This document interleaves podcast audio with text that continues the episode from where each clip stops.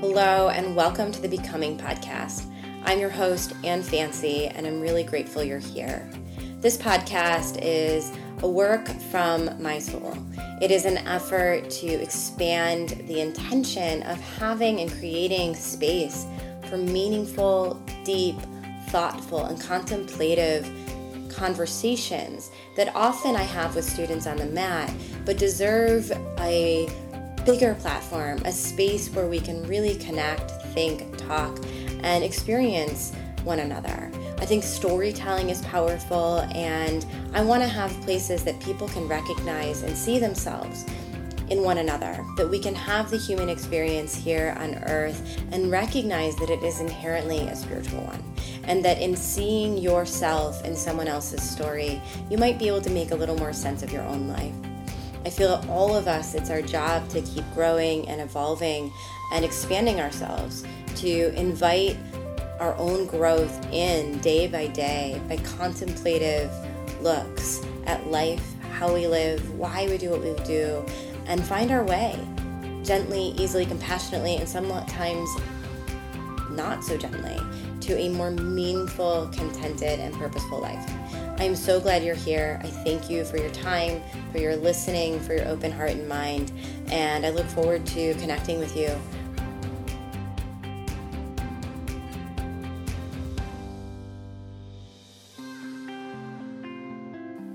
This is officially the start of season two. I didn't know that would go down like that, but um, summer vacation is tough as a mom to get things done. So here we go. Season two, becoming with me, your host, and I'm just excited bet to be back in the swing of things, to get back in the groove and back to these conversations, which really light me up and excite me and um, challenge my mind. And in fact, today's episode specifically going to do that. I have a feeling for a lot of us. And I'm going to start it from the point that I can promise you I have done this on a thousand occasions with good intention. And the spiritual growth practice um, is also is also a an opportunity to keep growing and realizing that you haven't done it the best and that we only can live from our limited vantage point, which sometimes is uh, we think we're doing really awesome and we're not. So this conversation started out of some of the, the, the things you hear or the memes you read on social media that are inherently meant to be spiritual or new age, and this can come from spiritual spiritual practices of all kinds. So we'll talk about it on all levels, but it certainly comes out of any religion that you're exposed to, these kinds of statements. I'm in the yoga, new age, metaphysical sort of perspective. And for me, what I've always heard and that's really challenged me is like this idea that it's just all love and bliss, and that the goal line is that you're just supposed to be living in the state of bliss all the time and that you're never going to experience suffering and that suffering is a choice. And I'm not saying that that's not true, that suffering is a choice. But what I am saying is that none of it is that simple and it skips so much of the in between. There's so much work between acknowledging not acknowledging, how about that? Living in your pain body and living with your wounds and clumsily navigating the world while trying to stay protected and safe and guarded and uh, not deal with your shit. That's like step one major denial, just kind of fumbling through. Life is meaningless. And then sometimes we start to make these shifts where, like, maybe it isn't as meaningless as I thought, but we're still not addressing the wound and we still have all these avoidant behaviors. I mean, I, I talk about this constantly on this podcast because, at least for me, it's been the biggest lesson is to really look at myself and go, okay, where and why am I numbing out? And first, it was just to recognize that I was numbing it all. Food, number one, was for sure a huge source of numbing through much of my childhood and adolescence and young adulthood, even. And that was an experience of not knowing how to deal with anxiety and depression, not recognizing that I am indeed a highly sensitive person, and I had no way to navigate that. I had no coping skills um, that were really serving me other than dopamine kicks from food. And sometimes it was eating, and sometimes it was not eating, and sometimes it was the highs and lows of getting on and off a scale, or dieting, or binging, or starving, or whatever, right? And that experience took a long time for me to unravel and realize that I was that I was self-medicating number 1. And even once I had that knowledge, it still took a lot more time to unpack it because it becomes such a behavior that I didn't even recognize that I was having an emotional experience. I was so far away from even being able to recognize that I was having an impulse, a discontent, a discomfort, um, and I just was in the habit loop of finding a way out. I think a lot of us are like that. And maybe your drug of choice isn't food. Maybe it's alcohol. Maybe it's weed. Maybe it's shopping. Maybe it's perfectionism. Maybe it's list making. Maybe it's exercise. I've talked about these a thousand times. And that is just part of the process of unpacking. Eventually, what we're hoping to do is one, recognize the ways we tend to numb out. By the way, social media is a huge one these days, Netflix binging, and I am not above a single one of these. I love me. You can judge away all you want. I love me some crappy TV. Bachelor in Paradise is my jam, and I recognize how terrible it is, but there's something about witnessing the human experience in that way um, that fascinates me, and it always has. And I make no apologies for that. You know, it's it is what it is. I'm a human being, and this is at the heart of so much of what I want to talk about on these podcasts and in life is authentically owning the experience of being human.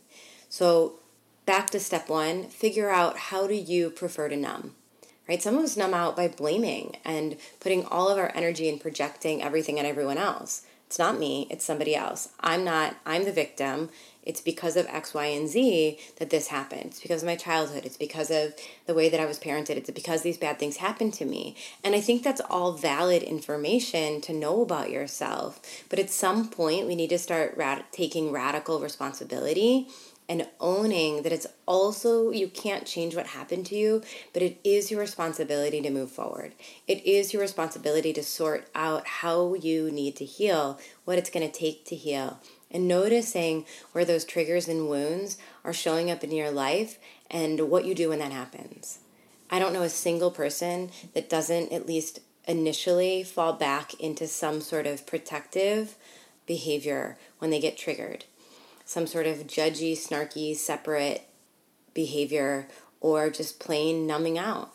So we can all acknowledge that. But if we're on this path and we're trying to grow ourselves into a more awake person, a more spiritually evolved person, a less reactive person, um, then we have to start to look at how we're wounding and, and wounded and see what it is in our lives that's triggering that and honor that. And that just means often with a trusted friend that you're like, listen, I'm feeling super duper triggered right now.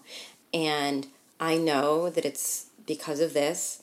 And I know that it's speaking to the wound I have from this childhood experience, or from my ex husband, or from my mother's treatment of me as a child, or whatever that is for you. But I need to be able to speak it. I need to be able to say that out loud and acknowledge to somebody, certainly myself, that this is what's happening. And then from that place, we do the thing we're always working on, which is that we step back a little bit outside of the human suffering, painful, triggered wound, and we ask our higher self, that quiet voice, what is there for me to learn about this? What do I need to do to help heal this wound? And sometimes, at least in my limited knowledge, all we need to do is start to acknowledge that we're having the experience of being triggered. Like that, that is a great start. And deciding that we don't want to give that wound power anymore. Deciding that we're ready to move on. And maybe you need therapy, and maybe you need um, energy work, or maybe you need a soul retrieval, or maybe you need to go make amends with someone. There are a thousand million ways to heal, truly. You just have to decide that you're worthy of it, that you're willing to, and decide that you have something that actually needs healing. Um, not everyone's going to get better through talk therapy. Sometimes swirling around to that is not the thing. There's EMDR, there's you know, aromatherapy treatments. There's all kinds of things you could do. Ask yourself what you need once you've acknowledged that the wound exists. Now, why am I talking about all of this? It's because those triggers and wounds, those ex- those experiences you've had or those faulty belief systems or those paradigms that need challenging or the dogma you carried in or you know just the just the BS that we've been told by the world or told by our um, ancestors that's carried on a lot of that needs to be challenged but it also needs to be brought to the surface and once we can bring these things to the surface then we don't have to just hide with when everyone else's wounds show up too. Because when we have unhealed wounds, when we have really sensitive trigger spots in our life, when somebody you love comes to you with a painful experience, we can't hold space unless we're really aware and open and honest about our own wounds. I'm not saying you can't hold space if you're still wounded and you're unhealed. And I would even go on to say I'm not sure, in fact, I'm pretty sure that we don't really ever fully heal necessarily. Like that that scar is probably still going to be faintly present in your being. But we can get to the point where the emotional reaction, the reactivity isn't so severe when we're poked, triggered, or somebody brings up something that feels enough similar to our own experience that we want to get the F out of there. Right? When you want to run, hide, or just tell them to let that shit go, or move on, or you don't need that guy anymore. He, you know, he never deserved you. Just move on. Just go get out there and date if we're not acknowledging each other's pain, and if you feel unable to do that, that is a big, fat, red flag waving in your face, letting you know you got something work to do there. Right? So when you feel somebody else's pain, your child, by the way, holy crap, man, that shit will screw you up because as soon as somebody you care about as much as your child or your pet, or your niece or some other creature in your life that you really, really unconditionally love. Right? As soon as that person gets hurt or wounded, it becomes really, really hard to not want to make that just go away because it's so uncomfortable. And you feel probably really powerless to change it. But these are the moments that are the most important that we can look at, we can hold space for one another and say, I see you, I hear you, I validate you. I'm I'm witnessing your experience. Go ahead, cry. Go ahead, share your pain. Let it out. Be vulnerable.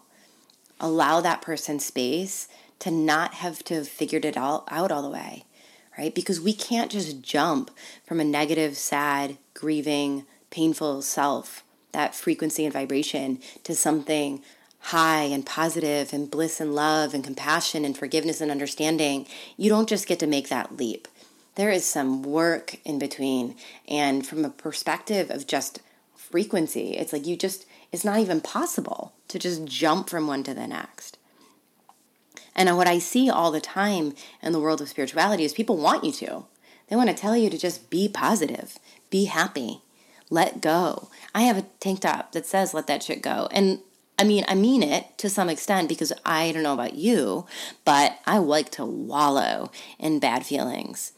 You know, I like to wallow around and make sure that I really feel the sadness, the anger, the frustration. But for me, it's usually sadness. Anger doesn't really hit the radar very often. And I just like to wallow around in it for a while and feel sorry for myself.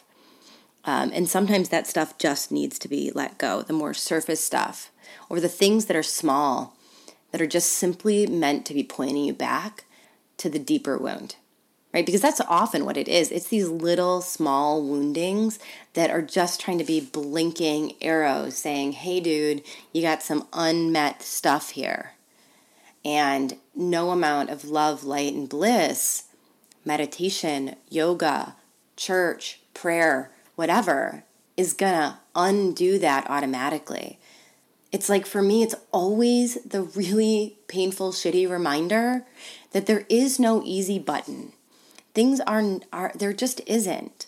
One of my favorite books, I reference this in class all the time, is my daughter's book, We're Going on a Bear Hunt. And in the book, it, every sort of scenario they encounter, like a swamp, they meet the reminder that you can't go over it, you can't go under it, you got to go through it. And to get our vibration and our life to go from painful, negative space into positive, it isn't just as easy as flipping a switch and saying, I got this. I'm just going to throw some love and light at it. I'm going to go do a meditation and it's all going to go away and I'm not going to have to deal with this anymore. And if somebody's telling you that that's what happened and they just awakened and then everything was bliss and joy from then on, they are still in the illusion too. And here's really where I, I mean, I've got a lot of places to go with this, but one of the things I really want to talk about all the time is like, is that really what it's about?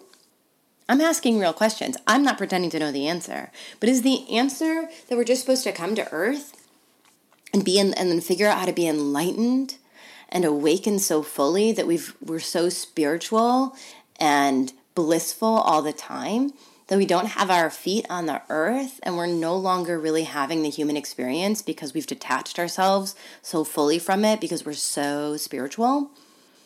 I don't know. Because if the answer is yes to that, what the hell are we doing here? Like, if the answer is that's what we're meant to achieve and not have any human experience of the emotional life, the emotional experience of me alone, I by myself in this container right? And then making connections with other people's containers and energy fields. If that if we're not supposed to have that human experience or, or you're supposed to transcend the human experience why not just say up at source or heaven or you know whatever you call it the quantum field of energy? Why not just stay out there where we already have no connection to earth and humanness? What's it all for? Which is probably another conversation for another day but why are we trying so hard? I know the obvious reason because pain is painful and suffering is hard. But why are we trying so much in the spiritual world to transcend the human experience? I think, from my experience so far, is that we are meant to embody. You intended to be here. You intended to embody in a physical form to have the experience. So let's not whitewash all of our humanness with some white light and love and bliss and positivity and kitten memes, you know? Let's not meditate. I mean, please meditate, but let's not meditate as a way to medicate in the sense that we are medicating and not dealing, right? Because anything can become a drug. Spiritual obsession and hierarchy and um, intellectualization can all still become a way to escape the actual effort, work, and, and need within your being to work through the hardship. Now, when we talk about spiritual bypassing, it looks a lot like good things, right? So we hear all this time like we're just supposed to not be judgmental and send everyone unconditional love. And certain religions really attach themselves to this idea of unconditional love. Like, I'm just going to love them through their sins. But ultimately, that unconditional love is just a big mask for unmet prejudice and judgment. Unconditional love does not whitewash over the fact that you don't actually approve of someone's lifestyle or choices. That's not how it works. That's not what unconditional actually unconditional love actually is. Right? And I'm not saying religion is the only place that this happens.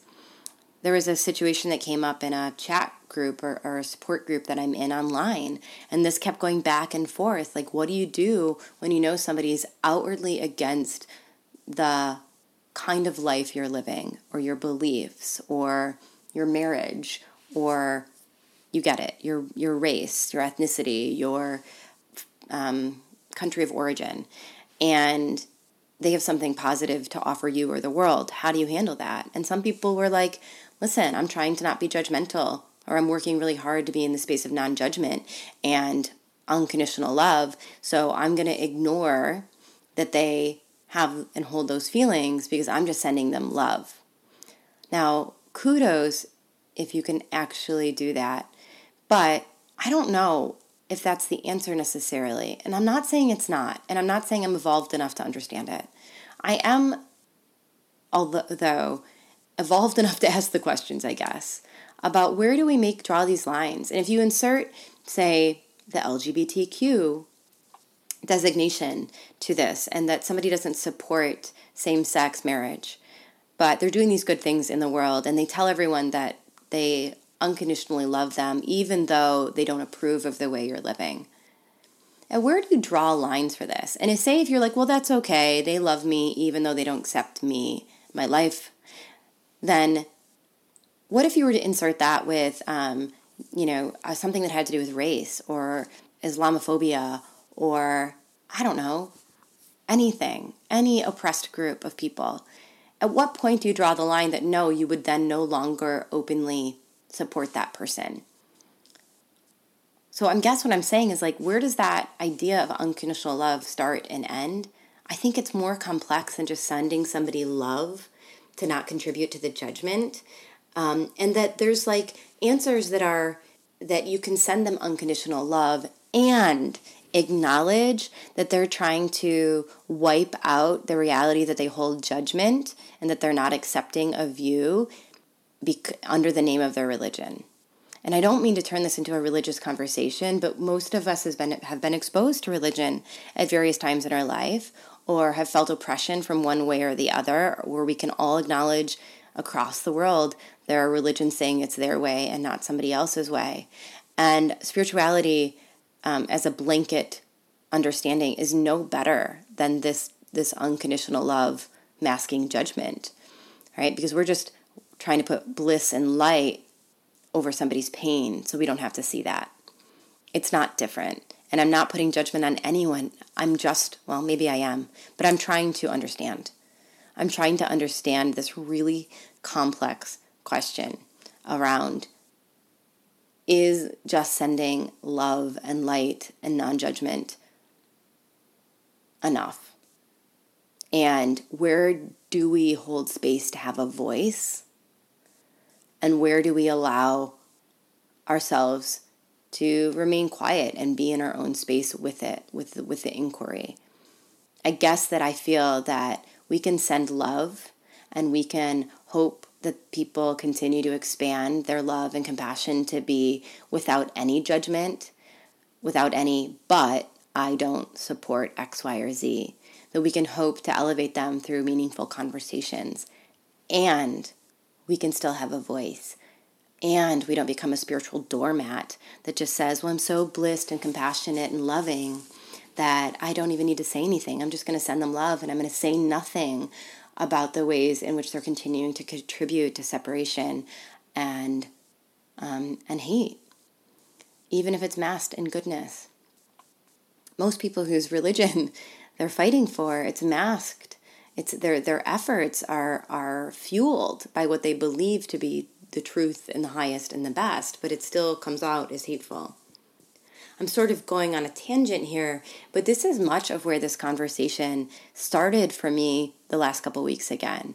Was where do we draw these lines about really seeing where does just sending love to all human beings, where is that not enough? And what is hiding underneath that?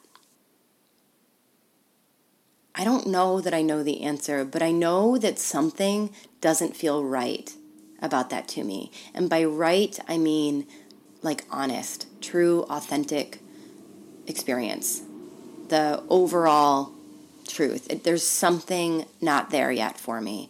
And I'm in this community of spirituality. I'm in these conversations at yoga and other places, and I'm really trying to understand what is the role of all of these experiences.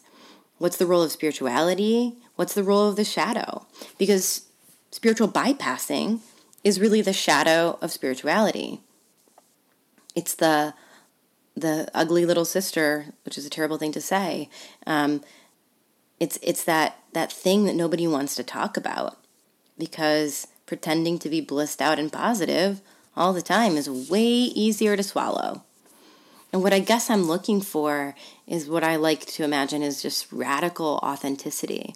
That we start to step in and say, Oh, I want to sit with you and hold this space. And I'm feeling in my own self, this is really triggering for me. And not to make it about you, but to, un- help people understand why you're having a hard time witnessing their pain, their tears.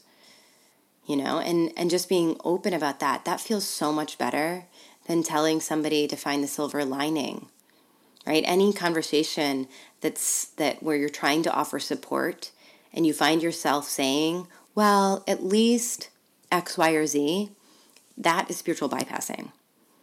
Anytime that you you can send love and light when somebody's in pain, but I'd also encourage you to send statements that say, I'm so sorry that you're in so much pain. I see you. I'm so sorry. I wish I could help you. I wish I knew what to say. Though that is so much more honest than simply offering love and light. And I've totally been guilty of those things. Right? And I guess I'm asking you where in your life are you using spirituality or even perhaps religion to hide, to hide your own truth, to hide from somebody else's truth, to avoid pain, to not allow yourself to fully embody what it is to be human because these are all pain avoidance. This is all defense mechanisms. This is all just simply not being able yet to acknowledge truth truth in yourself, truth in the world. And I think it goes back a lot to some of the work of Brene Brown, right? It's fear around vulnerability. It's armoring up, and it just becomes a spiritual armor instead of an angry armor or an armor of um, whatever behaviors you prefer to numb out. Okay, and it's an avoidance of the shadow. And everything in this life is has this these polarities, shadow and light, and we need to honor both. They reflect one another, they play into one another. And many in the spiritual world would argue that it's all neutral. And if we're here to grow and learn and experience ourselves through the experience of having emotions and being a human being, then we're just missing it. We're missing the opportunity by not acknowledging the ways in which we're trying to wash it all away. I really am encouraging all of us to just be open to this conversation in the effort to personally evolve and to become a more spiritual and awake person, and ultimately a more authentic person, which is at the heart of everything I believe.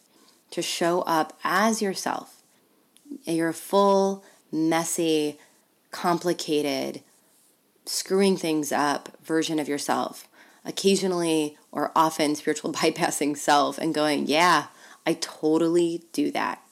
I see that now. I don't like that about how I'm doing that, but I don't know what else to do. I'm going to get into some space or I'm going to start to try to really radically look at myself and see if I can start to understand why I'm doing that. I'm not pretending that bliss and light and love aren't probably the most important things that we're working towards. But you gotta you gotta acknowledge there's always space in between. And even when you get to a place where you can honor light and bliss and joy more often in your life, it isn't usually without still some experience of pain and honoring suffering in others and honoring it in the moments that exist in yourself and that yeah you don't have to wallow around in suffering that that comes from your own thoughts but you are human and giving yourself some grace around all of that. I really thank you for listening this far in. I hope that it resonated with you. I hope it challenged you. As always i'm just talking man. I don't pretend for one second that i've got it all together but i do love being in the questions and i hope you can at least find yourself in the questions as well.